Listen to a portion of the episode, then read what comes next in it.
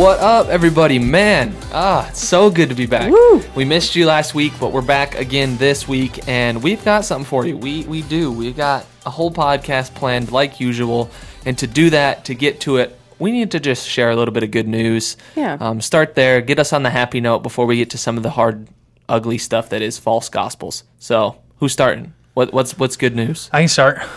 I'm excited because in less than 2 weeks, all of the college students will be back. Let's go. And we have Oasis kicking off soon. Woo! Super pumped. And I feel like I need to clarify. Ben actually is excited. I'm super pumped. He just has a migraine right now. So I am actually really excited. So usually when he comes in super hot on the podcast and he was screaming and happy, he just has a little bit of head boo-boo. Yep.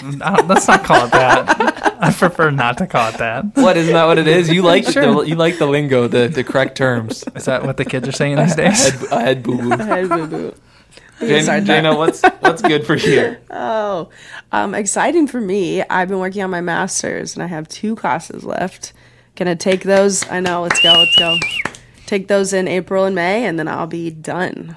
I have a master's degree. Nice. You don't have class this semester? No, I'm taking a semester off. Oh. Amen. Wow, so you can call me Master Jana from now on. Yes. We got Master Pastor and then Master Pastor Jana. That's right. But Master Pastor Reverend. He's ordained. Oh, Master Pastor. Right. Wow, titles are everything, aren't they? I know, yeah, it's the only reason I'm in this. Can't wait for you to finish your doctorate. Doctor, Master, Pastor, Doctor, Master, Pastor, Reverend. Forgot one. I shouldn't say that.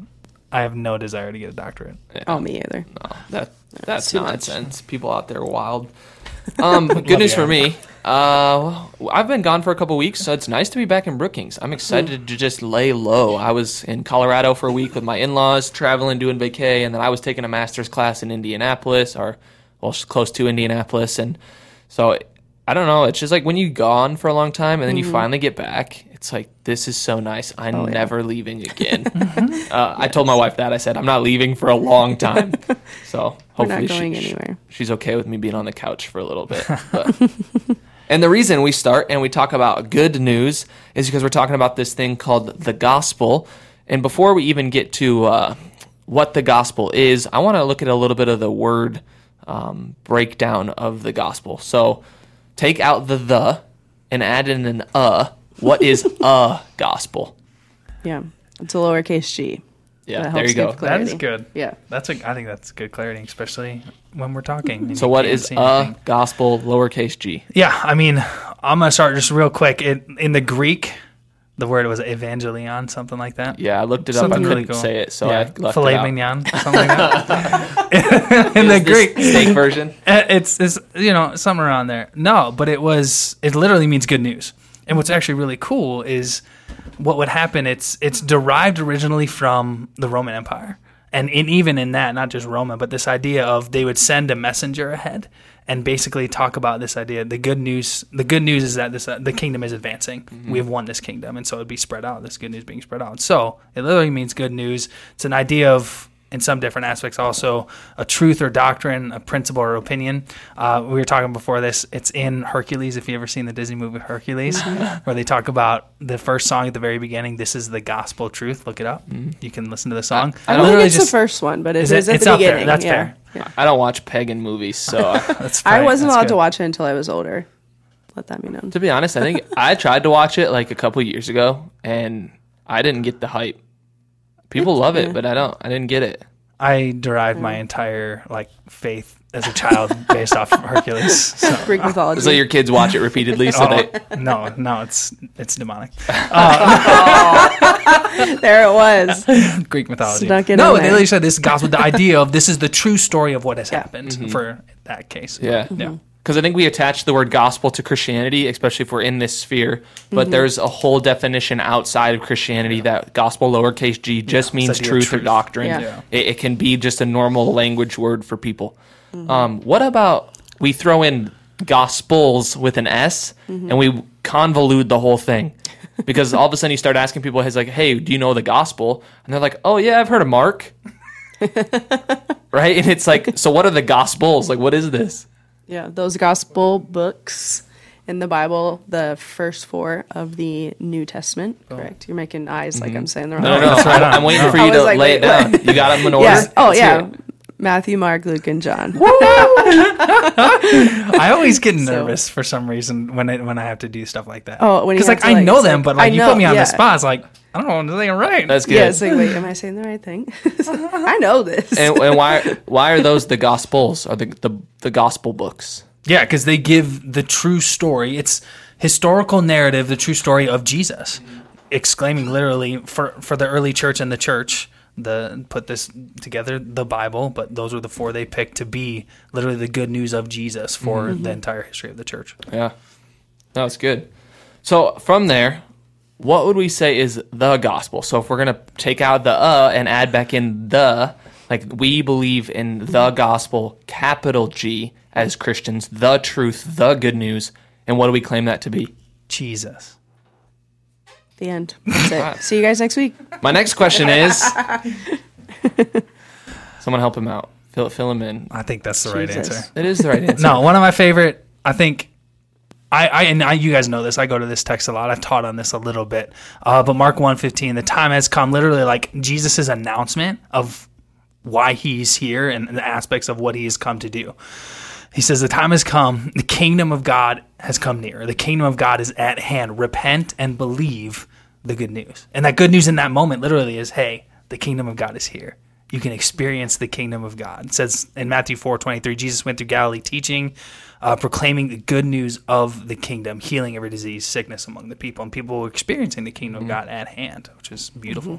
Yeah, and Paul will jump in later, and in 1 Corinthians 15, verses 1 through 5, he says, now, brothers and sisters, I want you to remind you of the gospel I preached to you, which you received and on which you have taken your stand. By this gospel you are saved, if you hold firmly to the word I preached to you.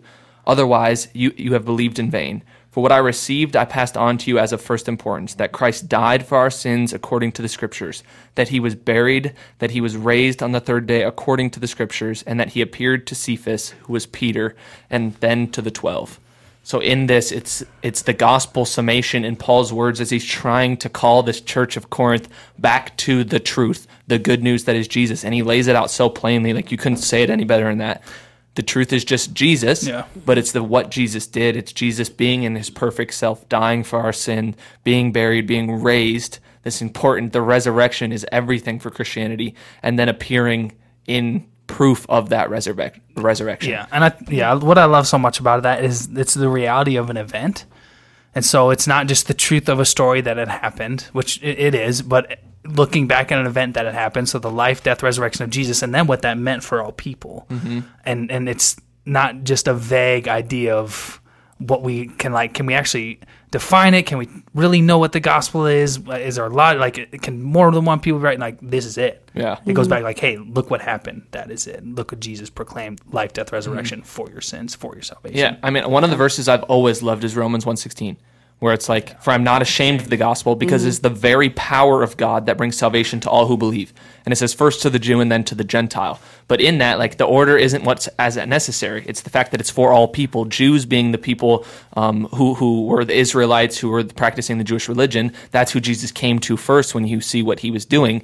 But then Gentiles, all people, everybody that's not Jewish, you and I are included in that group. Mm-hmm. And the power of God that is the gospel is what saves us. And that is dope. Oh yeah. Otherwise, if we're moving on from that, I think we hit that pretty good. If you have more questions on the gospel, please reach out. We would love to chat with you about who Jesus is, what he did. Just slip into Brennan's DMs. Yeah. Or the Oasis DMs. That would maybe be a little bit more appropriate. But either way, I'd talk to you about the gospel. Someone hit my DMs on Instagram and they wanted to chat the gospel. I would do that. That's a good day. For sure. I mean, that happens at 8:30 in the morning. You get done at 9:30, you go home. Oh, yeah. That's a ministry day. I clocked in and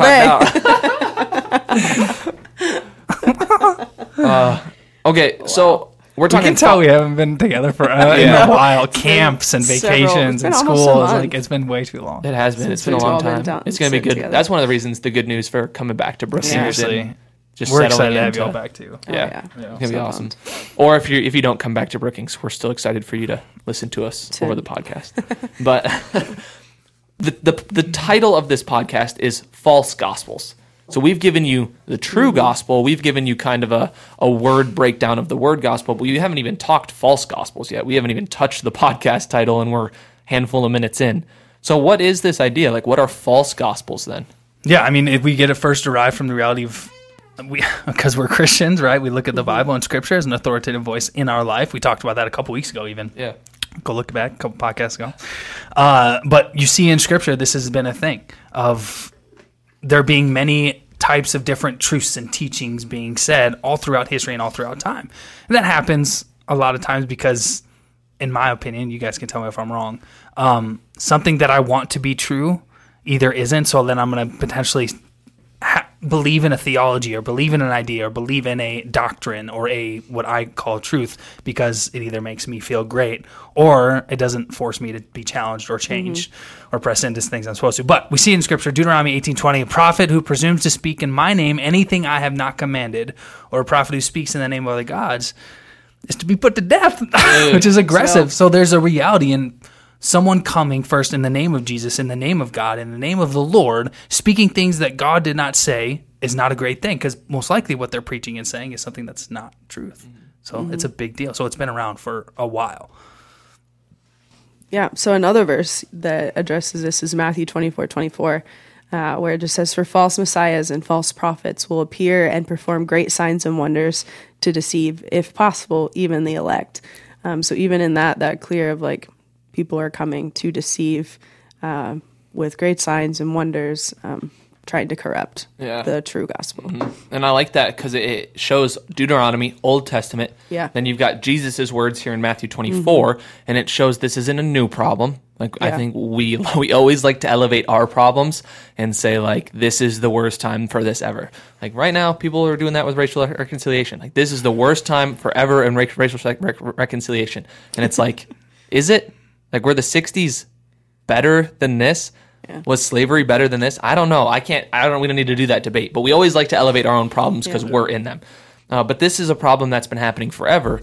And even Paul addresses it in 2 Timothy 4:3-4. He says, "For the time will come when people will not put up with their sound doctrine." So they'll throw away sound doctrine. "Instead, to suit their own desires," like Ben was saying, "they will gather around them a great number of teachers to say what their itching ears want to hear. They will turn their ears away from the truth and turn aside to myths." And it's this idea that we find what we want to hear. Like, well, they didn't want truth because they thought truth was limiting to them. It was suppressing their freedom or their individuality or X, Y, and Z. So they went and found other people who will teach them these myths or false truth or false gospels to let them do what they wanted to do. It was a problem in Jesus' time, in Paul's time, in Old Testament time.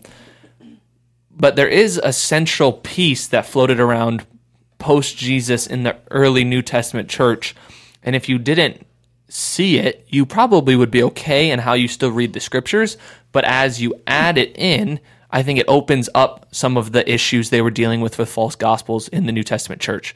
And that word is Gnosticism. It's a whole sect of people that were honestly were Christians, but they were now becoming a perverted version of Christians. It wasn't what it was supposed to be. As the true gospel came, Jesus died and rose. Christianity was birthed out of that, and in that there was a lot of debate and there was a lot of ideas of like how the church should now function. And in those debates and ideas, there was this idea of Gnosticism, and Gnosticism is just the elevation of knowledge. It's something we pursue. It's the pursuit. Not we, something they pursued.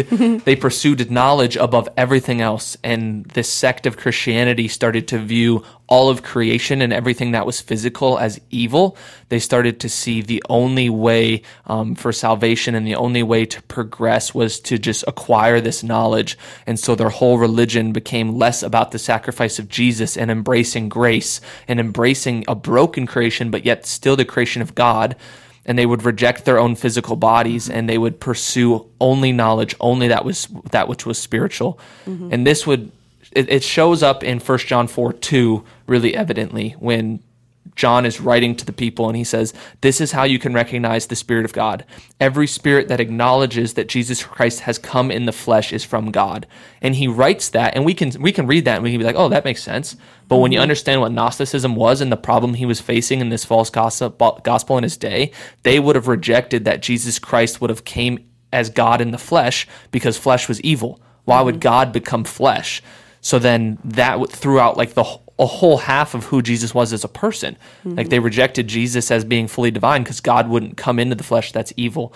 And so he writes this to address a certain group of people, and it still speaks prophetically to us today, but it helps when we understand one of the problems they were dealing with.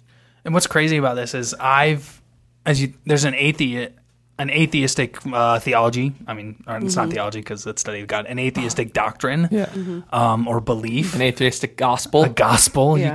A part of their gospel is to deny that Jesus' existence. Mm. And so, you even read a verse like that, it's like, okay, that's a part of a belief that is out there that denies that Jesus even existed. But also, I've noticed that, and in Gnosticism, they basically believe that there's two creators. There's the right creator, who is the supreme spiritual, like all-knowing Father, and salvation was, as Brendan said, gaining as much knowledge as possible. So it's literally the pursuit of knowledge, and you were saved by the knowledge of knowing that there's one. There's a difference between the two creators. Mm-hmm. So the ultimate supreme creator who created spirit, and then what they call the Demiurge, who literally created the earth, and that's why they have this idea that everything material, physical, is evil. And everything spiritual is good. And so the pursuit of knowledge is to say, am I saved by knowing the right God or right Father? And I know, just like it's incredible to me that now it's switched. In science and atheism, that battle that's happened, it's spiritualism, and spirit is bad and evil. And what is good is science and physical and what can be tested. And it's like, Yeah, that is interesting. So not that you need to study Gnosticism or really even understand to a depth what that whole thing is, but we wanted to throw it on your radar because that was a false gospel that is so prevalent in the New Testament in the early church. It's something constantly they were having to deal with and teach back against. Otherwise, what are other differing gospel books? So we said we have Matthew, Mark, Luke, and John, but maybe if you're listening, you've heard of other gospels. What are those, and why do those exist, and why aren't they biblical, and X, Y, and Z? You fill in that blank. Mm-hmm.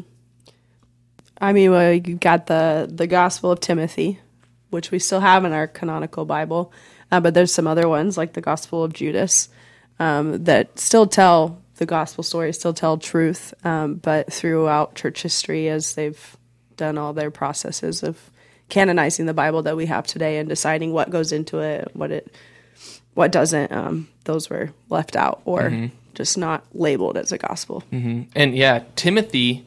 Actually, the Gospel of Timothy is different than the First and Second Timothy.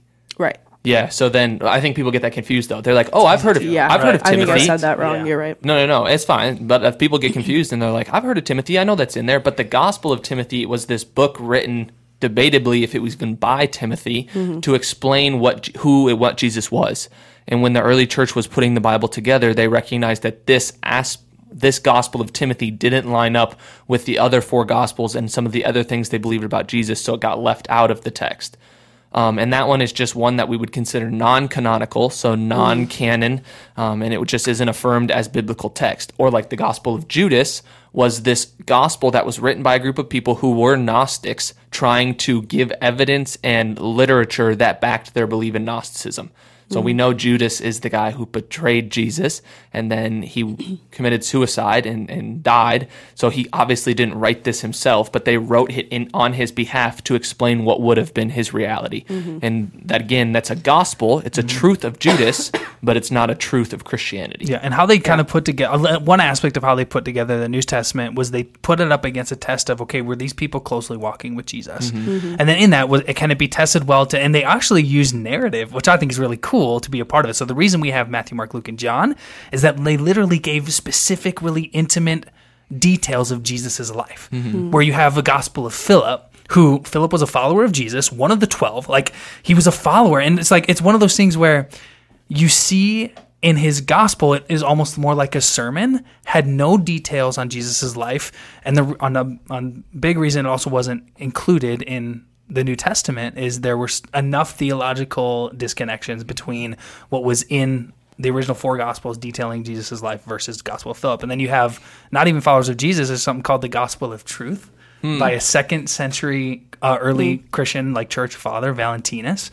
And he basically, kind of like the Gospel of Philip, did the same type of thing. It wasn't anything to do with Jesus' life, more what he thought. He tried to write a book that actually kind of canceled out the original four Gospels. He thought there were details that were wrong.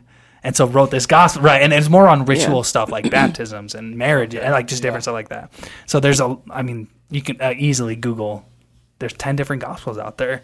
That some you can actually read through. And there's Gospel of Peter, of Mary Magdalene. So there's different things. So all of them, there's four we would always affirm. The other ones can be beneficial for certain things. Super good. They can be beneficial to read them, but they're not biblical truth, so please don't read them that way. But we wanted to put that in here just because you hear these gospel and so you think everything's truth, and then it's the Gospel of Judas, and you're like, oh, this is a true story about Judas, and it's like, well, not completely accurate. So when we move past all that, if we're keeping going on and what is our outline here, what are the gospels that are false that show up in our day? Like, you kind of threw out this idea of like the scientific revolution that reversed what Gnosticism practiced. What are other things that we say, like, people declare this as truth, they declare this as the way things happen, this is their doctrine, their belief, but it's contrary to the way of Jesus? And some of these, one is called the prosperity gospel, which is it's one of the fastest growing theological beliefs in Protestantism. And so in evangelical Christianity, which whatever that means. But it's this idea of Jesus is literally a means to wealth, to health, and to prosperity, to blessing. But it is blessing based off of a material view of how the world operates and works. I believe in an aspect of a prosperity gospel that says, in Jesus, I can and have and do receive blessing. But in that, my view, how I also interpret Scripture and read that is it's from a spiritual side as well. Like, I believe... Here's something that's really weird that that maybe will bring some controversy and we can talk through, but I think there's an aspect of the prosperity gospel that I believe in this idea that Jesus wants to heal all Christians. What I don't wrestle with is it has to be immediately right now. It's I don't wrestle with the when of it. I know the why and motive behind, because he loves just people, right? He doesn't desire for people to be in pain. He doesn't desire people to feel and just to go through suffering in some aspects. But I believe he'll heal all. Well, I wrestled with this a year ago with my grandma. Like, so this idea of like my grandma being healed, and this is really weird and sounds really like dramatic and maybe like super, super dark. But my grandma, who struggled with Alzheimer's, like a great healing would have been, hey, she no longer had Alzheimer's. And it was clear I knew my name, and we were able to have awesome conversations. That wasn't happening. And so she got into the hospital and was really sick. And there was a moment that I had of just the Holy Spirit within me, like she had passed away and died, and it was her dying was the greatest healing that could have happened, because she was with Jesus. She knew Jesus. And that's really dark. And again, it's like a year ago, but like that's one of those moments and things where that's an aspect of a prosperity gospel thing, that in Jesus, there is this idea of prosperity, of blessing, of goodness. It's just how we alter it and talk about it and push people towards it, I think, is negative, at least the prosperity gospel that is taught out there. So what I hear you saying is Jesus would love if I was driving like a Lambo. Like, not only would he love it, but I think he wants to give that to me. Listen, you just got to speak it into existence. Yeah, you have to have a word of faith. If I start really manifest. If I really start manifesting these words of truth, and I start believing for it, and I really put my time in. I put a good shift in for Jesus. I think he wants to bless me with like a $500,000 house, or like a couple boats. You know, like that's what I'm hearing you say, right? Perfect. All right. Nice. That's what I was thinking. I will write the check. I'll put the deposits down right now. Jesus, you heard it here first. You just have your best life now. And you just have to have faith. What's not to like about that? That's appealing. Yeah. The problem is the whole idea of health, wealth, and prosperity in Jesus from a material, worldly aspect and point of view is that we're rooting our happiness, our joy, our peace completely in earthly things and not in Jesus. Yeah. No. I hope you heard all the sarcasm in there. I don't expect a boat or a house. But what we do expect is, in a way, Jesus wants to care for his children. Yeah. Yeah. So be open to what that looks like. Yes, that's good. Like, can $25,000 and you living not above your means, living within your means, doing things just doing things at the base minimum. Could that be Jesus' provision for you? Absolutely. That's blessing. Yeah. Yeah. There's people who don't have that. Mm-hmm. So like we define blessing a certain ways with the prosperity gospel kind of breaks. And then, yeah, like he was saying, it's just this, it has such an appeal to it because who doesn't want the house and the boats and the cars and the stuff, you know, like that's why it grows. That's why people come to it. And then here we've got a couple texts that will show you just why it's wrong. Like when we emphasize all of these material possessions and this prosperity sake of that, we go against what Matthew taught or Jesus taught in the Sermon on the Mount in Matthew 6. And I'm not going to read you the whole thing, but essentially he talks the back and forth between God and money and how the two almost can fight when our desires are split between them. And he ends up saying you just can't serve two masters. You can't serve both God and money. And people will take that and they'll say money's evil, possessions are evil. And that's not what Jesus is saying here. That's good, yeah. The prosperity gospel is not just the fact that, hey, you shouldn't have a car or like you shouldn't have a house. Like it's okay in America to have a decent car. It's okay to live in a house. Like but it's not in Canada. Just kidding. Sorry. I can't speak for Canada, but like those are normal things that we just have nowadays. You know what I mean? So it's like it's not against that. It's against the longing, the love, the desire, the service. Your whole life is oriented towards those things.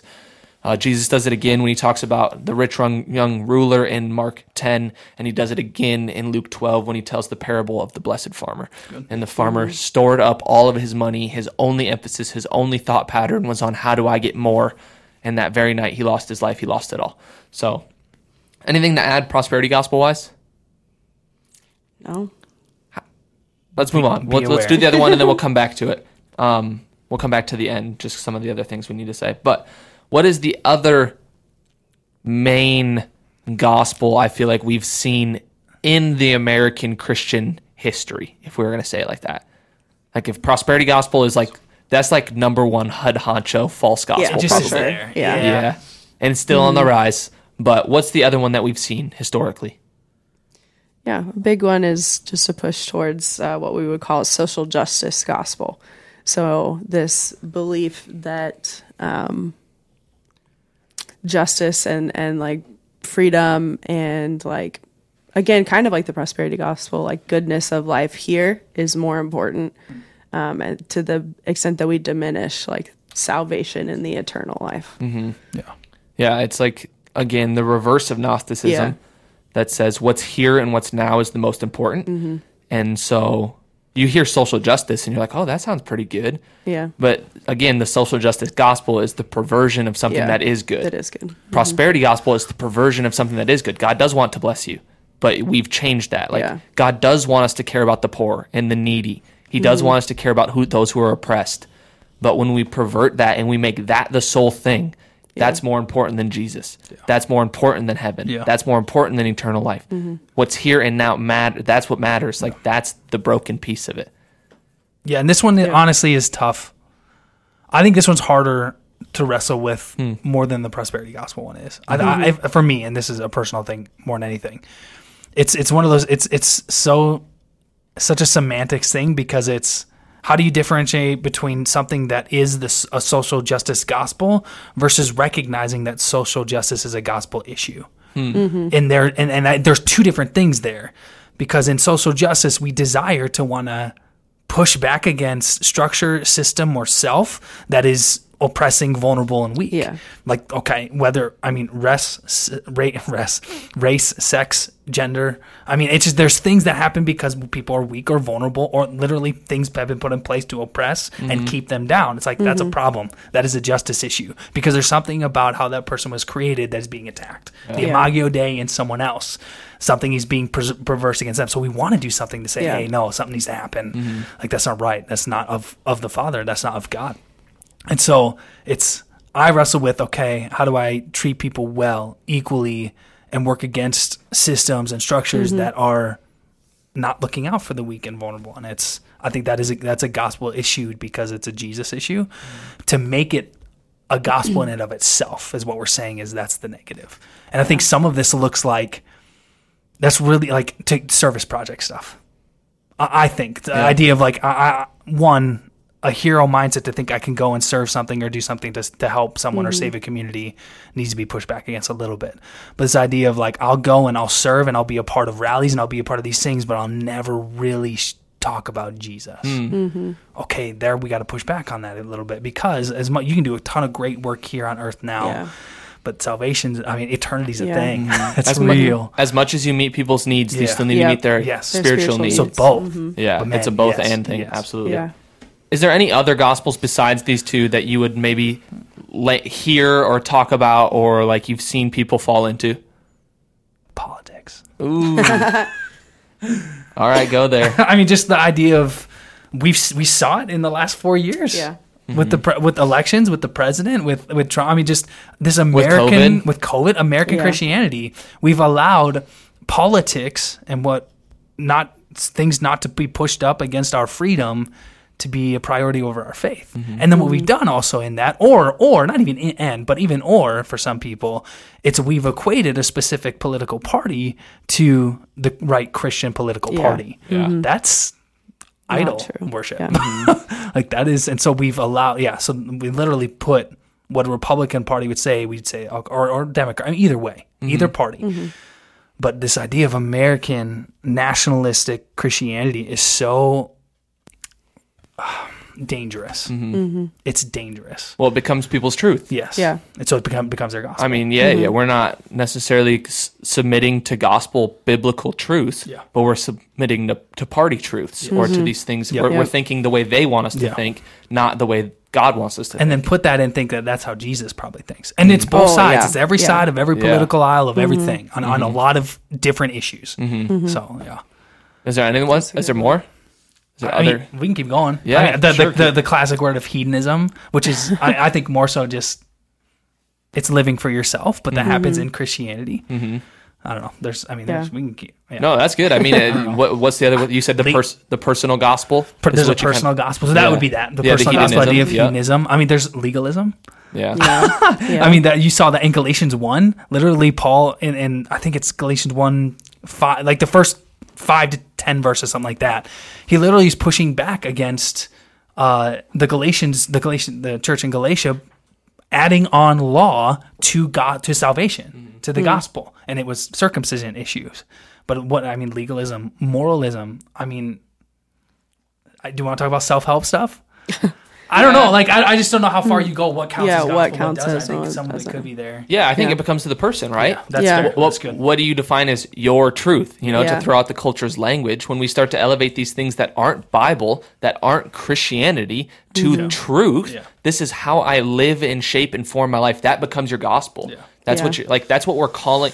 Like, if you hear anything at Oasis, I hope you hear us call you to a gospel-centered life, that your life would be formed around the biblical truth of who Jesus is and what he's done for you. Yeah. When other things start to creep in and shape and form that, they become false gospels. Mm-hmm.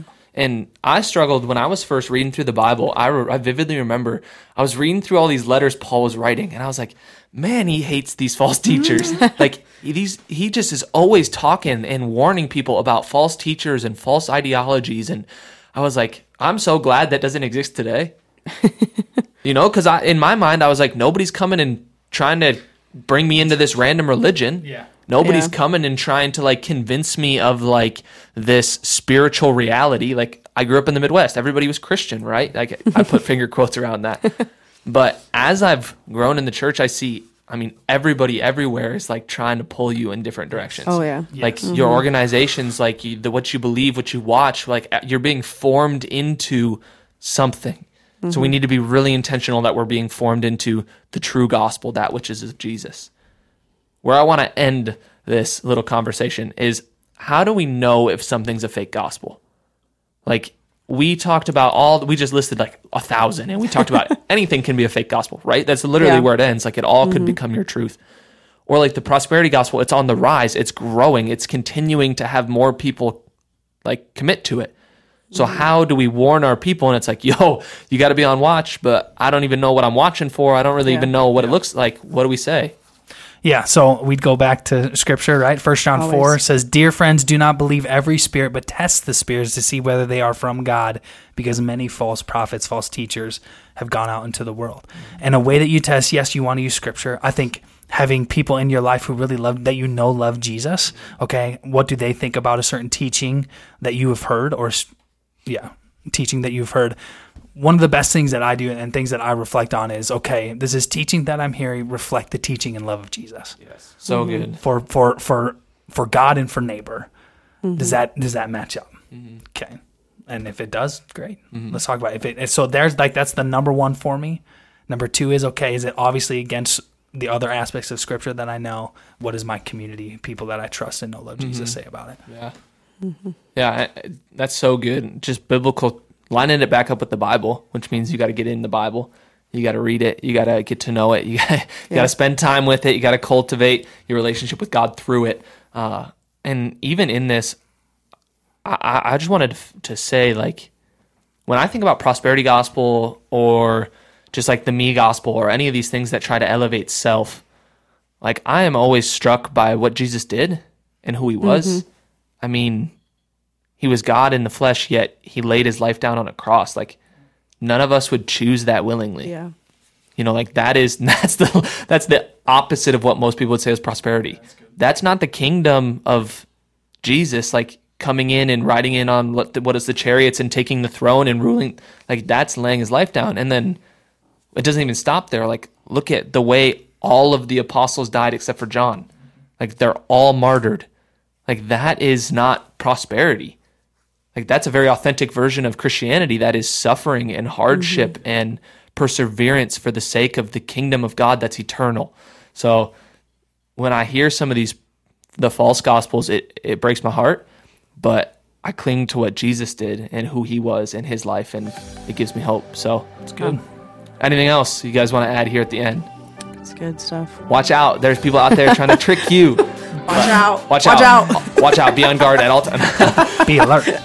No, a little serious, but not probably that serious. We love you. Thank you for tuning in, and we will catch you next time. See you guys. Bye.